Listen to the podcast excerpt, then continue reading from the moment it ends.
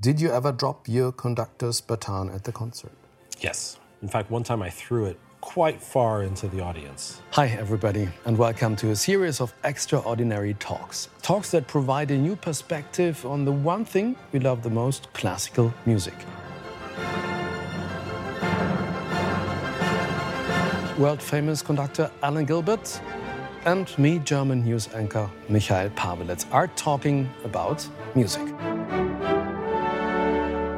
This very first episode is about who we are. I think I need to lie down on the couch for this one to answer this properly. what we have in common. There are certain performers for whom it's so much about them that even if it's interesting, I also think that there's something second rate about the fact that they're sort of making themselves more than the music. Searching for the one and only answer to the question What does music mean? For me, that is the interesting question. We are Alan Gilbert?